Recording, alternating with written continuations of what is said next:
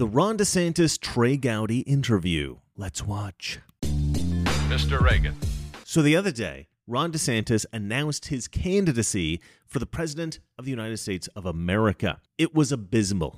It was a disaster. It's what I call the DeSantis disaster. So I called my dad today and I said, Did you listen to that? What did you think about it?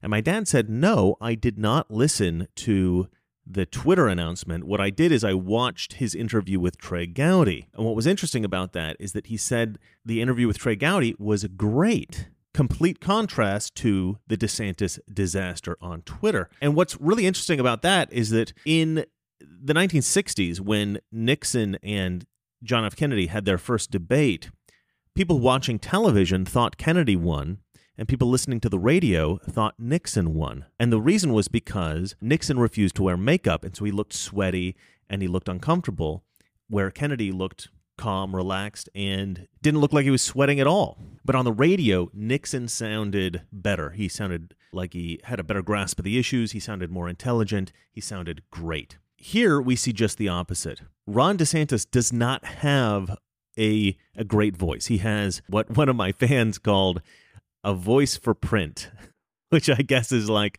a face for radio, which I thought was a perfect way of explaining it. You know, DeSantis may have great policies, but he doesn't sound great. His voice isn't amazing.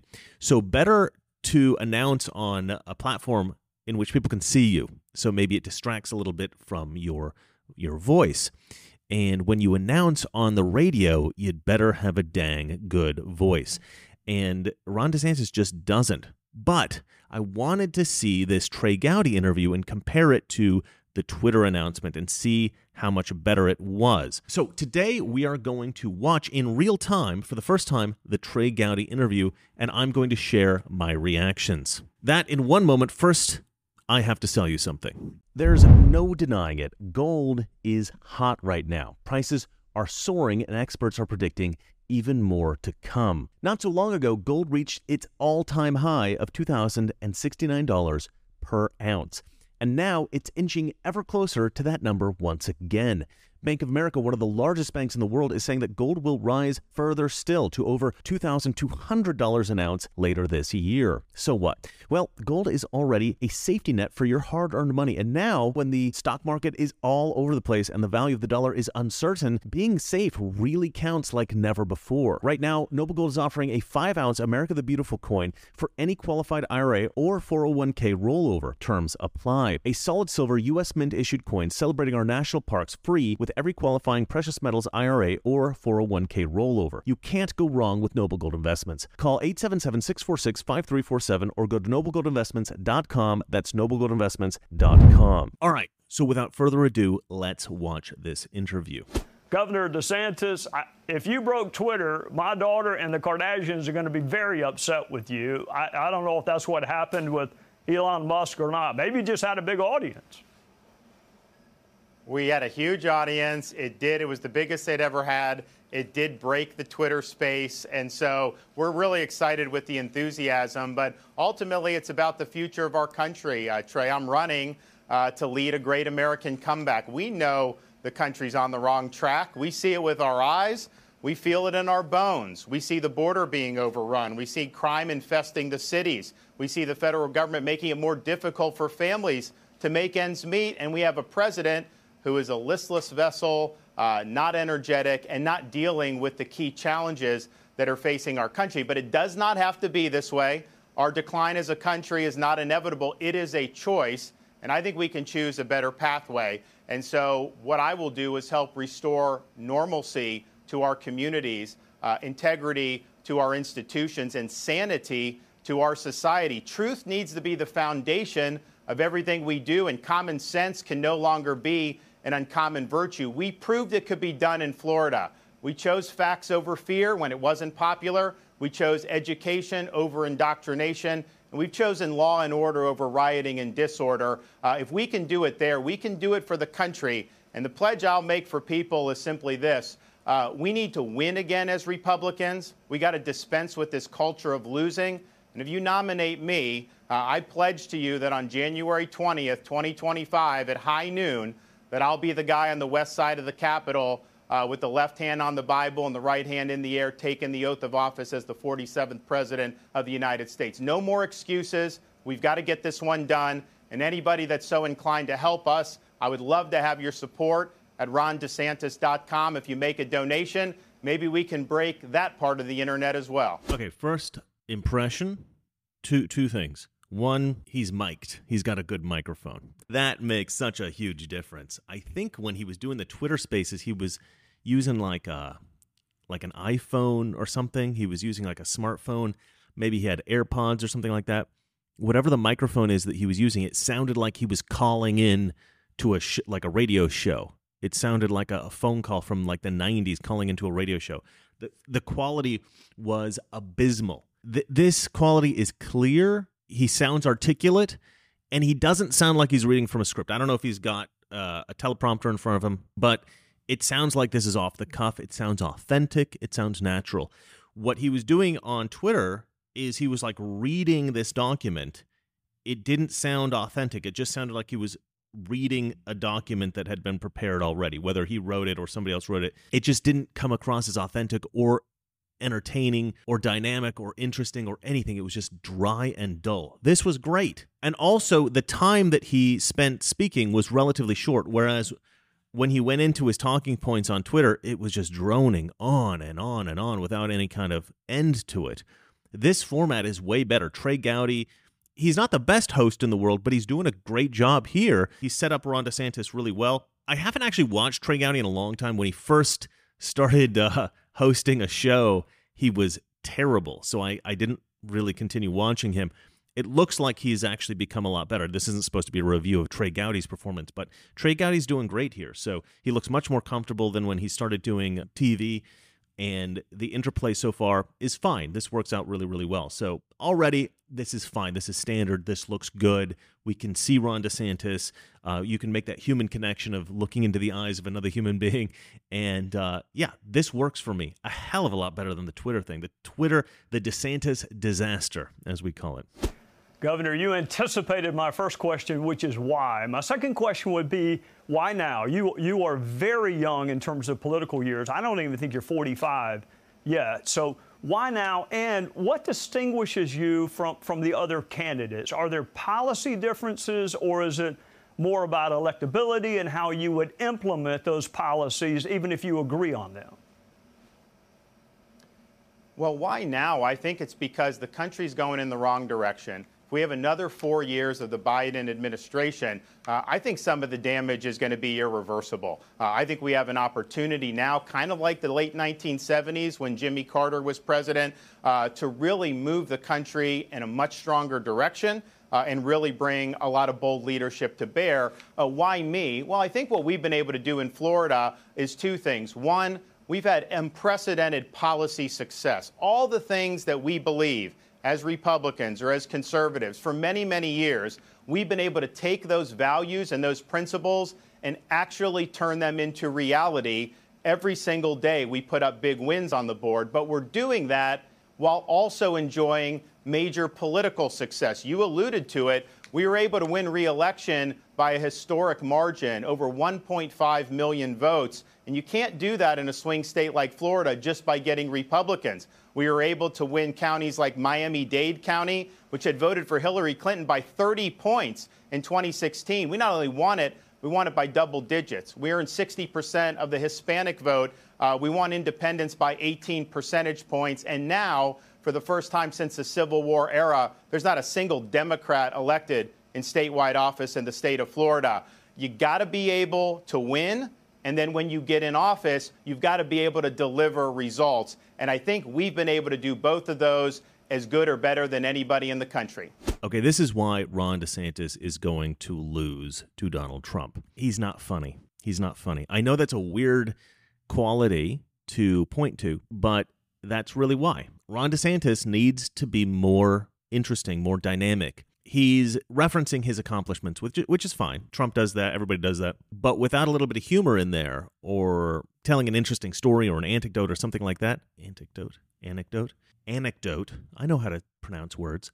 Anyway, we sort of get lost. We sort of, uh, you know, the eyes glaze over, and we don't really care that much about just listing accomplishments. That's not a great way of presenting yourself as a candidate. What he's doing here that is really smart is he's likening himself to Reagan. It was very subtle. It's very subtle. Maybe you didn't notice it.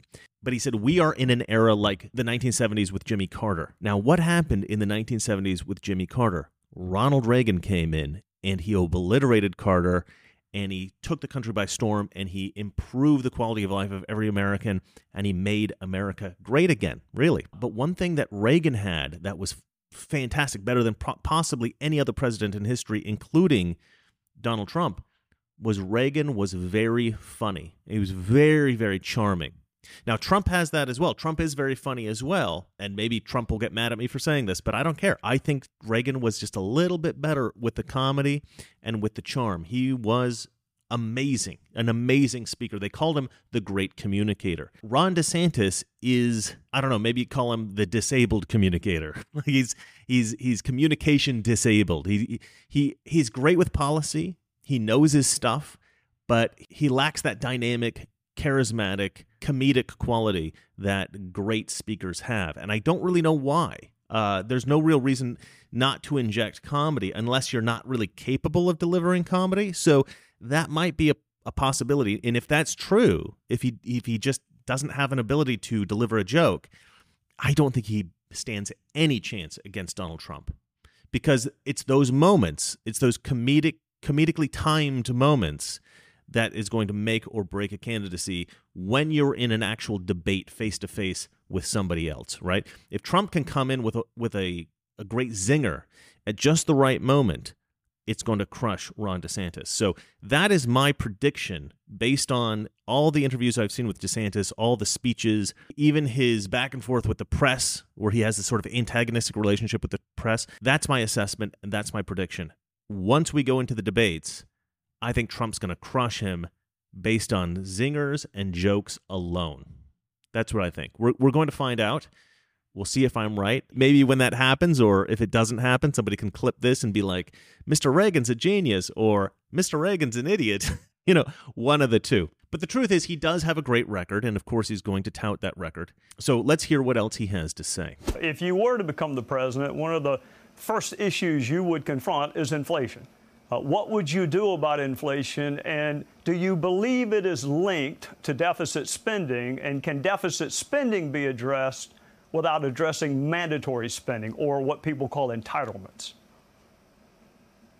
Of course, the overspending is driving inflation. I mean, if you go back to March of 2020, you've seen massive amounts of debt added. You've seen the Federal Reserve print trillions and trillions of dollars anybody knew at the time, and people like our friend Thomas Massie were screaming from the rooftops at the time that it was going to lead to persistent inflation. So you need to spend less money.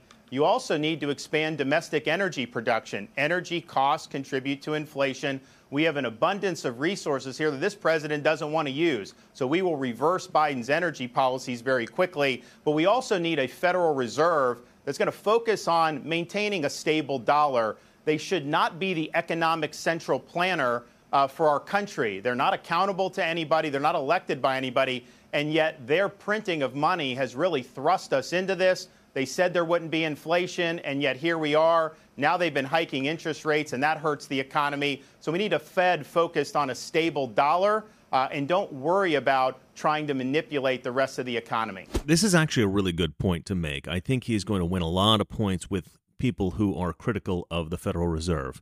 Uh, especially like libertarians, fans of Ron Paul and now Rand Paul. Trump has also been critical of the Federal Reserve, but not with this same kind of intensity. I think this very specific focus on the Federal Reserve and criticizing them in this way, this was smart. This is a really good policy point uh, that perhaps gives him a, a point of distinction. All right, let's keep going.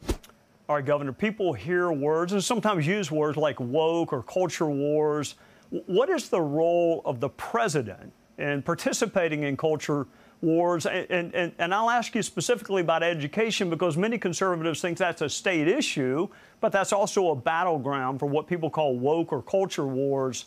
As president, what role do you play? I know governor, but as president, what role would you play?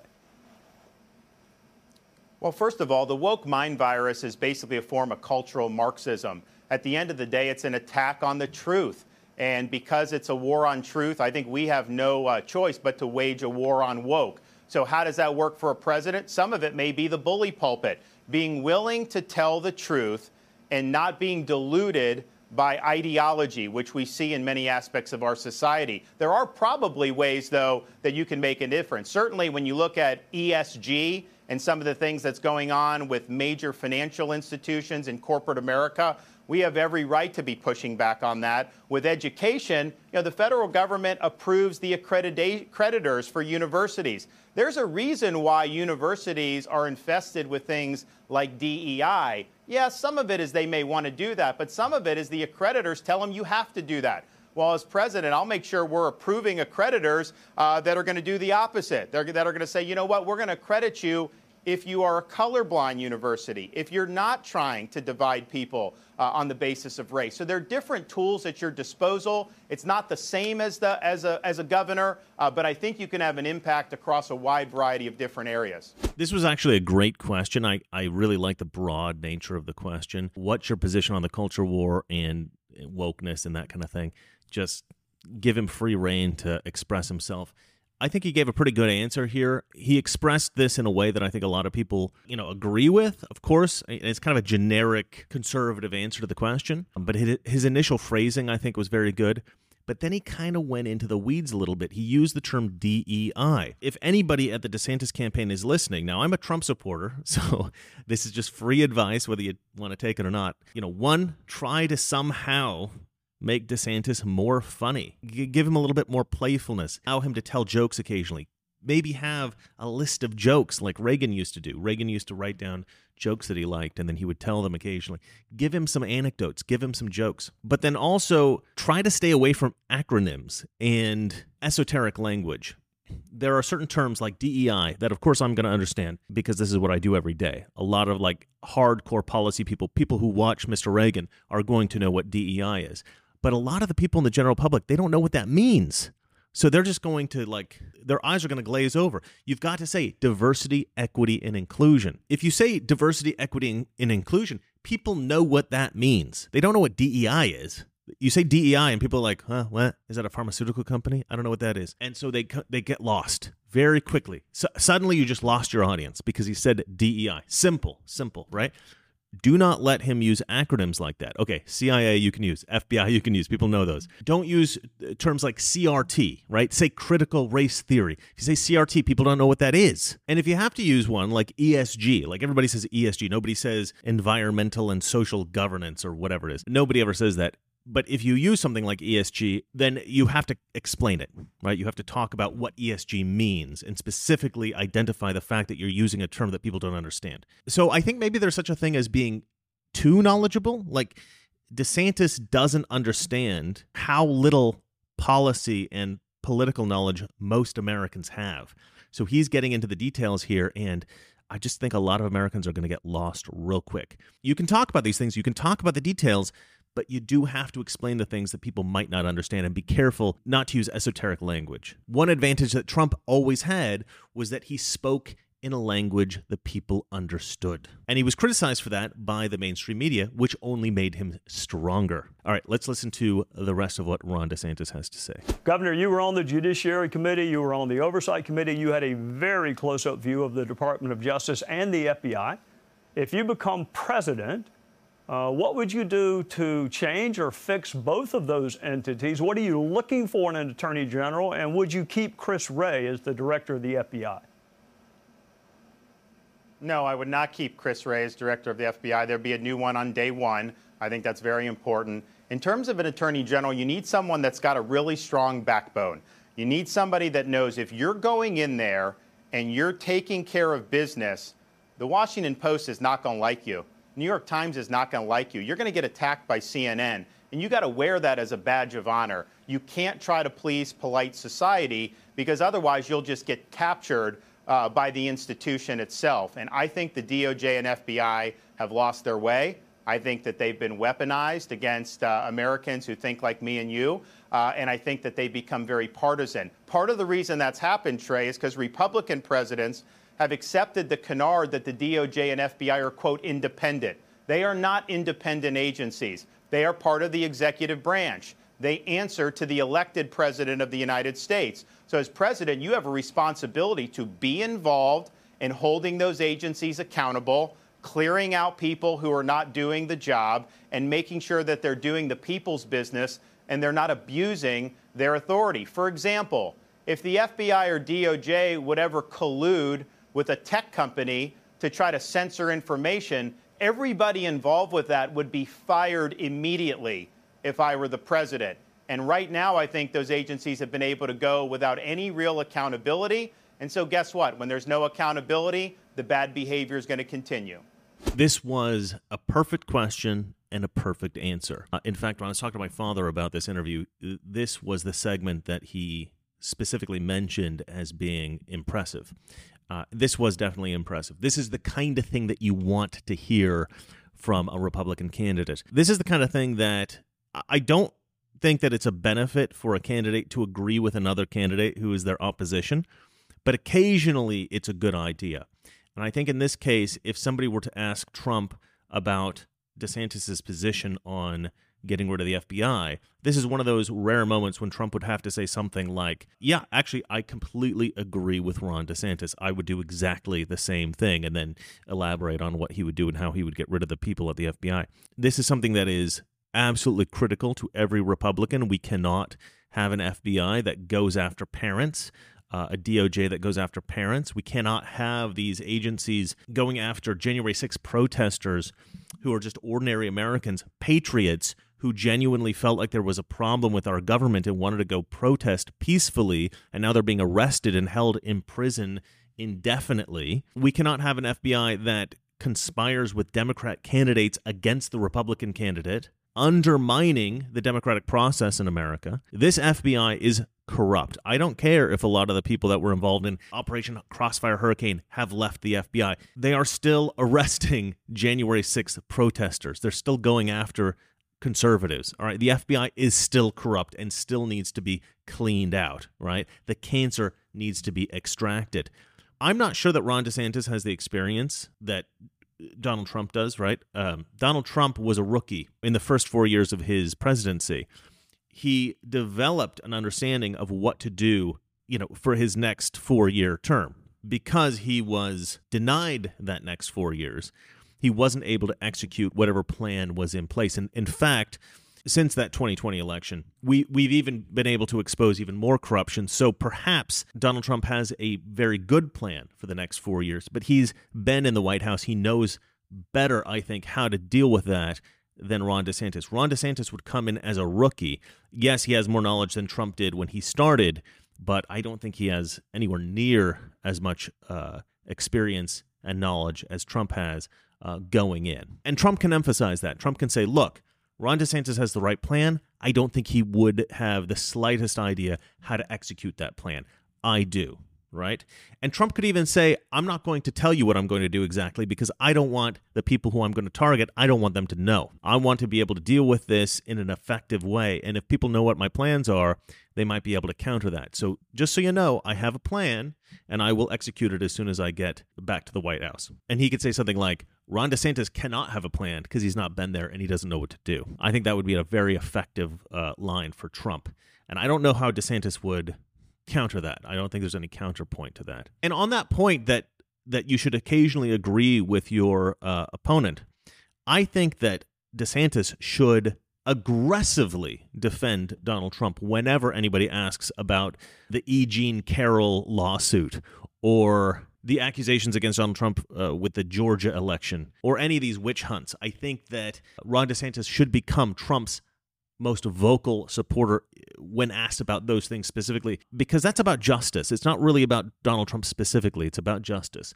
So in that case, you can defend your opponent not because you like him in particular, but because you care about justice. And then you come across as somebody with integrity. It doesn't really look like you're supporting your opponent. It looks like you're a man of integrity. But yeah, I liked everything that Ron DeSantis said here. I think that this is the perfect tack. And I actually think that Trump should be more aggressive talking about how he's going to gut the FBI.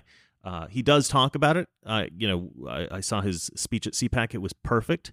But this point in particular, he could be more aggressive on. I think Ron DeSantis killed it here. Legal immigration, illegal immigration, President Ron DeSantis does what? Does what on border security? Does what on the asylum process? What is your immigration plan for both legal and illegal immigration? Day one, it's a national emergency. We'll mobilize all resources to construct the border wall, shut the border down. We're not going to be entertaining asylum claims for people coming across the border illegally. Uh, we're going to make very clear about that. Uh, we're going to have things like remain in Mexico so we don't have the incentives to come illegally. We do need to hold these Mexican drug cartels accountable, uh, and we'll be looking at levers that we can pull to be able to do that. Uh, at the end of the day, nobody has a right to come to our country illegally. We, the American people, can determine what type of immigration system that we want. I think the purpose of immigration is to benefit our country. And so if people coming illegally does not benefit, which I don't think it is, then we shouldn't do it. Um, I think the legal immigration system needs to be geared, though, towards assimilating people. We used to do a pretty good job of that. Now it's almost like we try to incentivize people to come and not want to assimilate uh, into our country. So we're going to be very strong on the border. Uh, we'll finally get that done and take care of it because Republicans have been asking about this for years and years and years. I can tell you, Trey, when I tell people I'm going to do something, I follow through. I'll use all the levers at my disposal to be able to get it done and we will finally put this issue to bed once and for all. This is a solid answer, but it was a pretty generic answer. I think it was the kind of stock answer that you would expect from any conservative candidate. Uh, how does how does DeSantis distinguish himself on this issue? Um, I think that what he should say is something like, "We need deterrence. We can't just bring back all of Trump's policies. We need even more policies. We need stronger policies. We need ICE to be able to go in and if there's an illegal immigrant who breaks the law here in America and they're processed and they're put into prison or put in through the system or even if they're given a fine or if they're given some kind of, you know, light sentence, it needs to be a matter of policy in America that if you are here illegally, you will be deported. You know, anytime somebody is caught committing a crime if they're illegal, they will be deported. That's it put heavy fines on any companies that hire illegal immigrants so that illegal immigrants have no work. You can't hire an illegal immigrant for your business here in America, or you will be fined massively. That will stop all illegal immigrants from coming to America because they would have no work. So there needs to be more than just the Trump policies. We need to not only stop the flood of immigrants coming into the country, we need to actually reverse the trend. That is, we need to reduce the number of illegal immigrants that are here now. If we could actually get a reduction of the number of illegal immigrants in America that exists today over the next four years, that would be a hell of a victory. And if he were to take a position that was that strong on illegal immigration, I think he could actually win over a lot of voters. All right, let's hear the next question. Does your immigration plan include a wall, the completion of a wall, a full wall on the on the on the border with Mexico? Yes. Yeah, we will construct the border wall. I think it's too big of a border to only rely on personnel. You need to have that physical wall. And if we had a physical wall on the southern border, Biden would not be able to get away with as much shenanigans as he's getting away. The reason he's allowing the border to be open is because you have wide open spaces across thousands of miles of the border. Uh, that wall would stop a lot of that illegal immigration. And if there's other points where they're trying to do, then that's where you put the personnel. So I want a full wall uh, and we will mobilize whatever resources we need, including the military, to get it done. This was actually a really good answer, primarily because that's something that a lot of uh, critics of Donald Trump, who are conservatives, point to. They say, well, he didn't finish the wall. Okay, it was pretty dang difficult for Trump to finish that wall. Uh, considering that he had you know the opposition of Congress and so many RINO conservatives weren't giving him what he needed in the first couple of years. But yes, Trump didn't finish it. I mean, Trump says that I finished the wall, I finished the wall. Well, you really didn't. And so what Ron DeSantis is saying here is totally legitimate. And it's a little bit of a dig at Trump without specifically saying Trump failed to f- complete the wall. He's saying, uh, you know, there are sections that are wall-less, and we need to put a wall in there. And people kind of know what that means, right? They they know that this is to some degree a sort of vague criticism at Donald Trump without being a direct criticism of Donald Trump. And so I think it's fine. I think it's fantastic. I think that strategically, this is a great answer. And just in terms of policy, this is a great answer. How did the dispute or fight or whatever word people want to use with Disney begin? And how does it end? Well, in Florida, we believe in the protection of children. We believe it's inappropriate to be jamming things like transgender ideology into elementary school classrooms, and we had a bill to protect parents and children from that uh, in Florida. Disney opposed it. Uh, they tried to tank it. They usually get whatever they want and throughout history in Florida. But with me as governor, that wasn't going to fly. We signed the bill uh, and we protected our kids. Uh, but I think Disney has gone down the road of wanting to put sexualization in the children's programming. So the company, I think, has lost its way in terms of the values that maybe they had when Walt established it or when it first started in Florida. What ended up happening, though, is that they had this cushy arrangement that they got decades ago where they had their own government in Central Florida. They were exempt from laws that everyone else had to follow, and they get, were, got massive tax breaks and even racked up municipal debt. So what we said was, look, we, we're not comfortable having this company on a pedestal joined at the hip with the state of Florida. Our values have just gone in different directions. And so we ended their self governing status. They now have to live under the same laws as everybody else, and they have to pay their fair share of taxes. So they're suing us to try to recover their corporate welfare. Uh, you have no right to corporate welfare. Florida is a great business environment. People are making money hand over fist but it's just not good enough for them to live like Universal or SeaWorld. They want to have their own special arrangement, but there's a new sheriff in town, uh, and that's not going to happen. And at the end of the day, uh, we will never waver uh, in our defense of families and children. And as a father of a six, a five, and a three year old, I strongly believe that parents should be able to send their kids to school, have them watch cartoons, or just be kids without someone trying to shove an agenda down their throats. This is, I think, probably DeSantis's most winning issue. Uh, this is fantastic. His war with Disney, people love it. Uh, people are sick and tired of Disney, as he says, cramming their their woke agenda down the throats of parents and kids even kids i mean it's it's despicable and he's 100% right uh, disney was sort of acting as their own sort of de facto government within florida and when you have this a government uh, within the government of florida you have this smaller government disney that's not a real government it's just sort of given the powers of a government you know, by the generosity of the politicians there in Florida. And you have this moral conflict between the two. Yeah, the people giving you the powers to function as your own little government. If they're if they don't agree with your values, yeah, they can take your governmental powers away from you.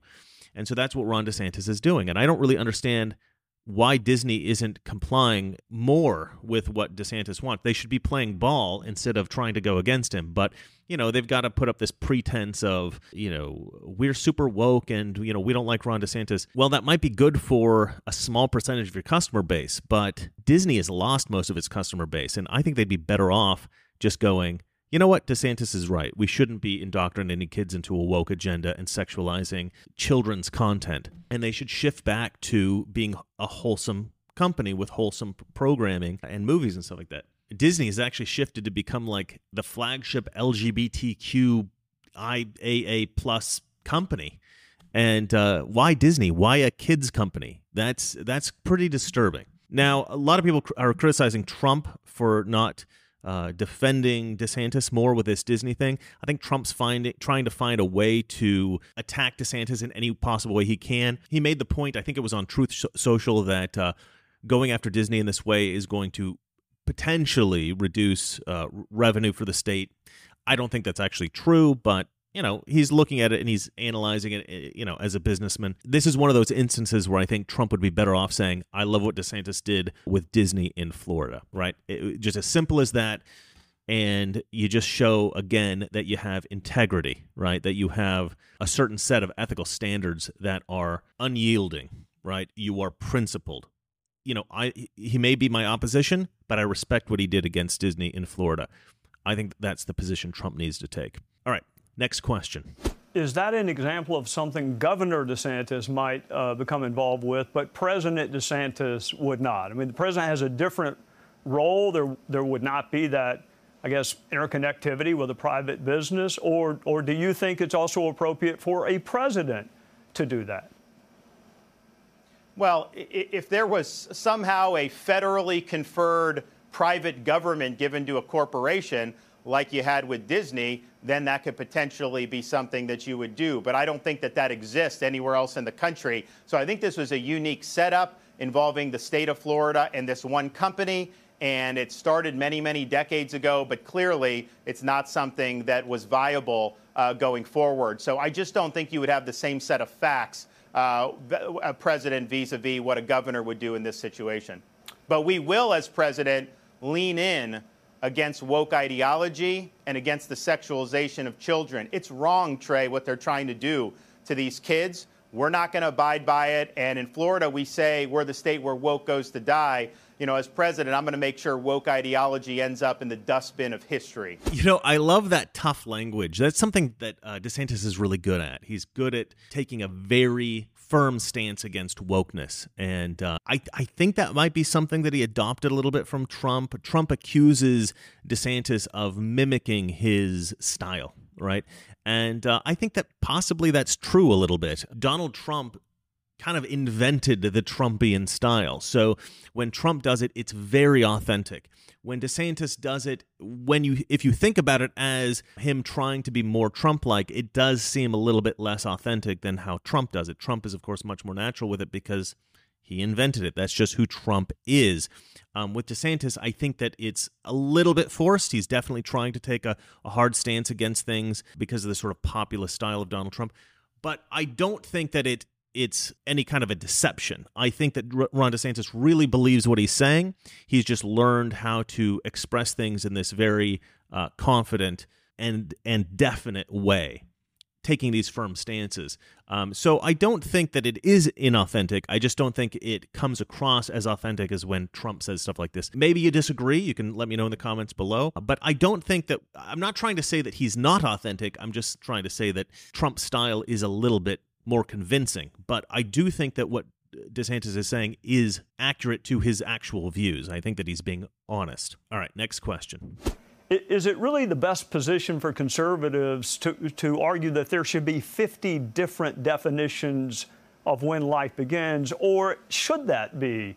Um, should that be the same definition for the entire country, given the fact the word does, does exist in the U.S. Constitution? Well, I've been proud as governor to stand for a culture of life, and I think all Republicans need to do that. As you alluded to, we were able to sign uh, legislation protecting unborn child with a detectable heartbeat. And we think that that's a humane thing to do. Uh, and it's similar to what Governor Reynolds did in Iowa, uh, and I applaud her for that. Uh, Dobbs returned the issue to the elected representatives of the people. And so I think that there's, uh, there's role for both the federal uh, and the states. Uh, I think at the end of the day, fighting for life and protecting life really is a bottom up movement. I think we've been able to have great successes um, at the local level. I am concerned about a Democratic administration with a trifecta trying to nationalize uh, abortion all the way up until birth. That would be a violation of what states like Florida have done uh, to protect life. It would be a violation of what states like Iowa have done uh, to protect life. And I think that that would be an abuse of power uh, for them to try to override every single pro-life protection in this country and allow abortion all the way up to the moment of birth, which 90% of Americans find to be truly horrific. This is a really difficult issue because, uh, and I and I differ a little bit uh, because I I'm I'm pro-life but I believe that life begins at conception. So, you know, I'm kind of an extreme with that. Uh, and, you know, it, it's one of those really difficult issues because it is not a popular issue. I would say that there's a significant number of Republicans that are pro choice, right? Philosophically, I think life begins at conception. So, you know, that's a really difficult issue politically because then how do you talk about that if that if you really have a strong position like that? Because it comes from an ethical code right? And that's not something that's easily negotiated. Like how do you negotiate with a principled ethical position that you have? If i think that life begins at conception how do i then justify allowing any kind of an abortion to be legalized at any stage of development. That's a difficult position for me to be put in. I think as a politician, you do have to sometimes recognize that your moral position may not align with the public's and you sometimes will have to concede that you know the public has to be allowed to do what the public feels is right sometimes, even if you disagree with them. So, being a politician, sometimes you have to make those really difficult compromises. I, I, think that's kind of the ugliest part of being a politician is that you can't always do what you believe is right just because the public is against you and you, you don't really have any room to negotiate that, right? Uh, you just kind of have to go along with it because it's what the public demands. You know, a lot of people may disagree with me. Again, you can write in the comments below. But if you want to be a viable candidate for a political office, sometimes you do have to compromise certain values, not personally, but in terms of policy. How do I go about governing this region or governing this country? It's not a position I would want to be in, but I can understand how that is a difficult ethical dilemma for many politicians. But I think Governor DeSantis handled this question very well. And uh, I'm curious what you guys think about this. Abortion really isn't one of my primary issues in terms of the kinds of policies that I like to discuss or or think about. I have a pretty much standard position on it. It's a very very old issue. Um, it's been around since Roman times. Not a lot of people know this, but the first, I think, the first documented debate about the abortion issue was Christians in Rome. Christians believed that life began at, at conception, and Romans uh, believed that you could, I think, kill a child like even after birth, like in their infancy. And so Christians were against that, and that's when the abortion debate happened. So this debate has existed for almost 2,000 years, and it's still going on today. So it's a tough one, but I think he, he handled it well. Again, let me know what you guys think in the in the comments section below. Uh, well, let's pick California and, and, and Idaho. Is, is, that just the price we pay for federalism? That, that life begins at conception in Idaho, but it begins much, much, much later in California. Is that is that the price that that we pay for federalism? I don't think it's the price you pay for federalism. I think that there's just a practical reality that the country's divided on the issue. And so the question is, you know, how are you going to be able to save you know, more lives. And I think obviously Idaho is going to be able to do a lot on their own. They would not be able to do as much uh, if they ran it all through Washington, D.C. So some of this is a matter of strategy. Some of it is a matter of, you know, what could you do to be able to advance the ball forward? Clearly in California, you know, you are going to have very, very hostile views. They want to have um, abortion all the way up till birth. I think they actually allow it post birth if you can believe that, which I think is truly horrific. This was a great answer, very measured, very sensible. Um, the problem with Ron DeSantis, as I mentioned before, is that he's just not funny. This is a very serious issue, and you can't really joke around too much about the abortion issue. And so you have to be sort of serious and you have to be sort of uh, humorless about this particular subject. But that can be softened a little bit by joking around when you're talking about some of the other issues uh, that we're dealing with in America right now. If he had made jokes consistently throughout this interview, and then you get to the abortion issue, and then he's very serious suddenly, I think that contrast, that dynamic would be much more engaging. So, um, although I think he's doing a really good job in this interview, and I think that he's very impressive, and everything that he says I agree with, in terms of your charisma as a politician, he, he, he has a little bit of work to do, I think. All right, you uh, wore the uniform. If you are elected president, you may be the first one in a while uh, to have worn the uniform. How would you address the ongoing war in Eastern Europe between Russia and Ukraine on day one of a Ron DeSantis presidency? Well, first, I think what we need to do as a veteran is recognize that our, our military uh, has become politicized. Uh, you talk about gender ideology, you talk about things like global warming that they're somehow concerned in. That's not the military that I served in. We need to return our military uh, to focusing on uh, commitment, focusing on the core values and the core mission. That would be something that I could take care of on day one. Uh, there'll be a new sheriff in town as commander in chief, and I think you'll see recruiting start to get back to where it needs to be because people don't want to join a woke military. And I think it's been really, really problematic. Look, in terms of what's going on over in Eastern Europe, um, you know, I'd like to see a, a settlement of this. I do not want to see a wider war. I think it's completely unknowable what it will look like in January of 2025. Uh, but I would not want to see the United States with our troops uh, get enmeshed uh, in a war in Russia or in Ukraine. Okay, I don't actually like this answer. The first half was great. Okay, he has experience in the military. The military has gone woke. Let's fix that. You know, that's one problem that DeSantis is going to have mo- moving forward is that he's not a problem solver in terms of his work experience, right? If you own a business, that is your primary job right? As a business owner, your primary job is problem solving day in and day out for decades. That's all Trump's done. So, being the executive of the United States of America, he can go in and solve problems. DeSantis doesn't have that record, right? DeSantis, you know, he never owned a business. He doesn't know how to run a corporation like Trump does. And that's essentially what the president does. So, for him to go in and solve all these problems, Trump can always go in and say, I'm going to be able to do better because I've been doing this for decades.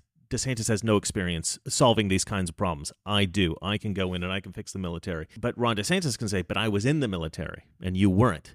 And th- that's a good point of difference. He can use that. So the first half of, his, half of his answer was great.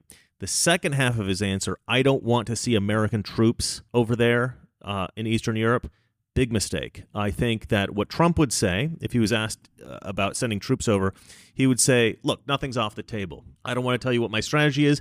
I don't want to tell you how far I'm willing to go because, you know, I want Putin to be concerned that I'm willing to enter into thermonuclear war and just nuke the hell out of Russia. Like, I want him to believe that I'd be willing to go that far. And maybe I would be willing to go that far. We'll see. We'll see what it takes to figure out how to bring an end to the Russia Ukraine conflict, but we need to ne- negotiate our way out of that conflict. And I don't want to take anything off the table. And, you know, you can't talk about this stuff ahead of time because then you tip off your opponent as to the limits that you're willing to stop at, right? You you expose your own limitations and you neutralize your own negotiating power that way. So DeSantis made a big mistake there. Trump can really hit him on that if he wants to. If he ever makes that same mistake again, I think Trump will hit him on that. So DeSantis has to be very careful about exposing what he would do militarily. You never really want to tip your hand with uh, with military tactics ever. And so I think this answer was a mistake. Governor, there is a very, very slight chance that you will pick up a nickname at some point in the next couple of days or weeks. Um, certainly perhaps from one, uh, one fellow contender, maybe from more than one, I don't know. How do you run a robust campaign uh, in, a, in a vast and varied field and still bring everyone back? Because whoever the Republican nominee is is going to have to have everyone uh, to win the general election. So, how do you run robustly, um, even sometimes when it's going to be tough, uh, and still keep supporters of other candidates? Well, look, uh, I don't mind being called different things. I've been called everything but a child of God as it is. Uh, so that doesn't faze me. Uh, you can call me whatever you want. Uh, just make sure you call me a winner because that's what we've done in the state of Florida. And that's exactly what we would do nationally, not only in the election, uh, but actually bringing all these great policies to bear. Uh, I can tell you, Trey, in Florida, we united the Republicans like no one's ever done. I think I got 98 percent of Republicans in my reelection. Uh, we also really expanded the tent, and I think that's the only way that you can do it. Uh, there'll be slings and arrows, but I'm a big boy. I can take it. You know, there's a lot of people that have given a lot more than that so that this country can be free. You can see uh, their tombstones in places like Arlington National Cemetery. So if the sacrifice I have to make is people are going to call me names, uh, that pales into comparison what so many people have done for me uh, throughout history so that I could live in a free country. That's actually a, a pretty funny question. I like the question. It was a fine answer. Uh, DeSantis gave a good answer, but I think uh, he could have had a little more fun with that and uh, been a little bit more playful. Uh, I don't know why Trey Gowdy didn't mention Trump by name. That was I don't know if that was an agreement that was made between DeSantis and Trey Gowdy before the uh, interview. I'm not really sure why he didn't mention Trump, but he said uh, there's one candidate in particular that you can expect that from. Ah, that was weird, right? I don't know what that was. That's Like you're going to pretend that Trump doesn't exist? Well, Trump exists, and uh, you're going to have to face up to that fact pretty soon. So I don't know why you wouldn't mention his name, but it's a funny question. I like the question. Maybe he he could have even given Trump a nickname there. Maybe he could have uh, riddled off. Oh, we got a list here of uh, names that we're thinking about hitting Trump back with. How about this? How about this one? How about that one? And if they're funny and if they're good, then you know everybody has a good laugh, and you move on to the next question, right? You know, he might even say, "Tweet me, let me know what you guys think the best uh, the best nickname for Donald Trump is," and uh, you know, we'll have a little bit of fun with that. I think that would have been great, right? That would have been great. I don't think DeSanctimonious is a particularly good nickname. I think uh, Ron Disaster might be better. Uh, although Ron isn't a disaster, he's done a great job in Florida, so that that one might be a difficult one to make stick as well. But decent answer. But like I said, he could have had a lot more fun with it. Day one, uh, you, you, mentioned noon on inauguration day, day one. You get to the White House. What is the first thing President Ron DeSantis would do? And what are the first three things that you would try to do legislatively? So, first thing you would do executive with your executive power, and then what, what would be your first three priorities legislatively? Well, so I, I think we said, you know, the border, uh, there's a lot you can do ripping out uh, Biden's anti American energy policies, which you probably could do most of that executive. You'll probably need to do some of that uh, legislative as well. Uh, and then reconstitutionalizing the administrative state. Uh, we have a bureaucracy that's totally out of control. You need to be willing to use Article 2 power uh, to bring the administrative state to heel. I will do that. I think Congress also has a role in reining in the abuses through both the power of the purse and through making sure that they're legislating clear and defined laws that aren't delegating huge swaths of power uh, to unelected bureaucrats. Trey, one thing I think we can do legislatively is national school choice. Uh, we've done it in Florida. It's made a huge difference for low income families. I look at places like Chicago and Baltimore and LA. The teachers' unions run those areas. I don't think there's any way that you're ever going to give those kids a lifeline unless we come in through a tax credit program uh, and offer scholarships to some of these kids. But as it is now, uh, these kids have no chance in those dysfunctional environments. This would be a major lifeline. I think we can get it done, and I think it'd make a big difference. Fantastic answer, concise, listed things people understood perfectly. One small criticism. Again, he uses this esoteric language, the administrative state. Yeah, a lot of people that are in politics, a lot of people who study politics and who do the news and stuff like that, YouTubers like myself, maybe we understand what he's talking about, but a lot of Americans don't know what he's talking about, right? Uh, the administrative state, he's essentially talking about the deep state, people embedded in office. They shouldn't be making major executive decisions for the nation. You know, that should be the elected officials doing that. He needs to explain that more clearly and not use that kind of very inside baseball language and it's not a problem for that. I think that little moment wasn't a huge issue, but if he con- consistently does that throughout the campaign, I think that's going to be a problem for him. So his people need to rein him in in terms of using that kind of, you know, specific political language that regular Americans just don't understand. But yeah, he made a lot of very solid points, touched on a lot of specific issues that Americans care about. Great answer. Governor, you represent a state surrounded by, by, by oceans, uh, by water, and, and, and have had a series of hurricanes. What is your view on climate change, and, and what is the role of government um, in, in addressing it? The hurricanes are not, uh, they have not increased in number. People try to say when we had Ian that it was because of climate change.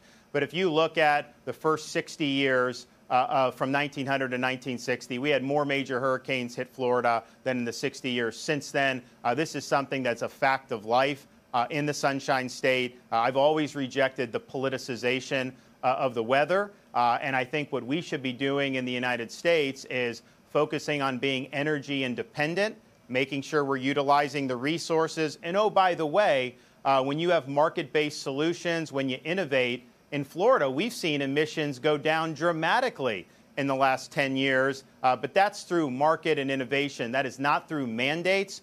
And I think what Biden wants to do, he wants to take us in a direction where we're like Germany, where we don't have a reliable power grid, where prices spike. I mean, California, for example, they have a tough time keeping the lights on, and yet they want to ban the internal combustion engine. People are going to plug in, what, another 20 million EVs? How are they going to be able to support that? So we got to get real here, and we got to understand that uh, reliable energy is something that is absolutely essential for a free society, and we will make sure to deliver that as president. Very solid answer, very measured answer. He's not alienating moderates who might believe in climate change by saying, you know, in Florida we've reduced emissions and all that kind of stuff. I mean, I don't really believe climate change hysteria at all. Uh, and so I might have a, a, worse answer than he had because I would be a lot more extreme with it. Just say, like, it's a bunch of BS, really. President Ron DeSantis would deal with China how? To recognize that there are for, foremost geopolitical threat. Uh, I think our economies have become way too intermingled. If you look during the Soviet era, we were never intermingled with their economy. Now we have critical things that we rely on our foremost adversary for. During COVID, it was almost everything. So I think we need to reshore some of these critical manufacturing items. Uh, I think we need to have a robust relationship with Japan, Korea, India, uh, Australia to make sure that we can check uh, Chinese expansionism in the Pacific. We also have to recognize that China is getting a foothold in our own Western Hemisphere. Uh, I think we need a 21st century version of the Monroe Doctrine uh, where we're making sure that our own backyard uh, is a freedom zone. We've got a lot of leftist governments in Latin America that have invited them in. Uh, I think that's really bad for our national security, uh, but we have to understand that China is a threat. I think Biden, for whatever reasons, uh, has, been, has been lack on China. And I think he's begging China uh, to do some type of a deal with uh, Ukraine and Russia. And I think that would be a mistake to involve Xi in that. This is a good policy answer. Uh, I mean, it's solid, but boring. I think he could have had a lot of fun with this. I think he should attack Joe Biden a lot more strongly on this. I don't know why he doesn't. He said, uh, you know, Biden is lax on China for whatever reason. I think he should have jumped right in at the very start and gone, well, for one thing, I won't be taking bribes from the Chinese like Joe Biden has done, right? You, just you just jump in with that accusation, right? You state it as fact. We know it's true. We've seen all the documentation. We've seen with this new investigation with the shell uh, companies that the Biden set up, the Biden family set up. We know they were taking bribes. So for Ron DeSantis to not jump in with that and just plainly say Joe Biden was taking bribes from China, and I won't be doing that, so I won't have any kind of conflict of interest there. I'm not compromised, so that's a start, right? That's a pretty good start. That's funny. That's funny because it's it's a it's more aggressive than you would expect, and it's unusual that somebody would state something like that so aggressively out loud on such a high profile show right so i think he should have done that i think that's that's the kind of thing that would help Ron DeSantis if he was really serious about becoming the next president. Unless he kind of switches things up and is a little bit more funny and is a little bit more dynamic and is a little bit more aggressive on certain things, I, I just don't see him having any kind of a chance against Donald Trump. But I mean, it was a solid answer. It was just not a particularly entertaining answer or fun answer or charming answer. I, I, think that he needs to be a little bit more dynamic, but solid on policy. Do you plan on participating in all the debates? And would you have a word of counsel for any candidates that were maybe equivocating on whether or not to participate in all the debates? I think we should debate. I think the people want to hear it. Uh, you know, I grew up blue collar, working minimum wage jobs, and learned nobody's entitled to anything in this world, Trey. You've got to earn it. And I think all of us have to go out and earn it. That's exactly what I intend to do. And I think the debates are a big part of the process. Yeah, good answer. Of course, uh, it is in Ron DeSantis' best interest to debate Donald Trump. I think he would get crushed. But look, there's always the possibility that Trump has a bad day and DeSantis has a good day, and it elevates Ron DeSantis in the polls. It could happen. So um, it's a risk for Trump for sure. I think that it's a risk that uh, that might be too great. I think Trump maybe should avoid the debates. Uh, it is something I think would be good for America. It would be good for us to hear. But in terms of his own personal strategy for trying to uh, become the next nominee for the Republican Party, I think it's probably better if Trump does not debate. Would it make him look cowardly? Yeah, maybe to some people. But for the most part, I think Trump comes across as the right guy for the job. And I think that it's going to become clear over time. I don't think he will agree to debates. We'll see. Um, that's what they're talking about here. I still don't know why he's not mentioning Trump's name. That's a bizarre. I don't know what the, what the that's that's really strange. I don't know. Maybe that's like a Fox News thing now or something. We don't say the word Trump, but uh, I don't know. It's like you know, we all kind of hate Fox News right now. So, but the reason I watched this is obviously because this was a very important moment, a very important day for the Republican primaries. You know, do I think that Ron DeSantis has a chance to become the nominee? Not really. Maybe like a 3% chance I'd give him. So, I mean, it's not out of the realm of possibilities, but it's very, very unlikely. He does have a lot of support. I mean, there's a lot of people who absolutely love Ron DeSantis. I think that he should have held a rally in Florida, much like a Trump rally. That way, when he announced his candidacy, uh, we could have heard the cheer of the crowd. Like the crowd erupts, they all go crazy and then we see how much people love Ron DeSantis, and we see that his candidacy is viable. The way he announced on Twitter, it just was a fizzle. It was just nothing. It was the DeSantis disaster. I do think that the Trey Gowdy interview was a lot better. And so, you know, I think we have to look at this on balance and say, you know, how is he doing? I don't think he's doing that great, but uh, the interview was pretty good. And if he can continue to do interviews like that, I think he'll do okay. But I, I still don't think he's anywhere in the same galaxy as Donald Trump in terms of his electability. I think Trump's got this nomination in the bag. Again, let me know what you guys think in the comment section below. And remember, it's not that liberal friends are ignorant, it's just they know so much that is not so. Good night. What is fascism? Fascism is private ownership, private enterprise, but total government control and regulation. Well, isn't this the liberal philosophy? The conservative, so called, is the one that says less government, get off my back, get out of my pocket, and let me have more control of my own destiny.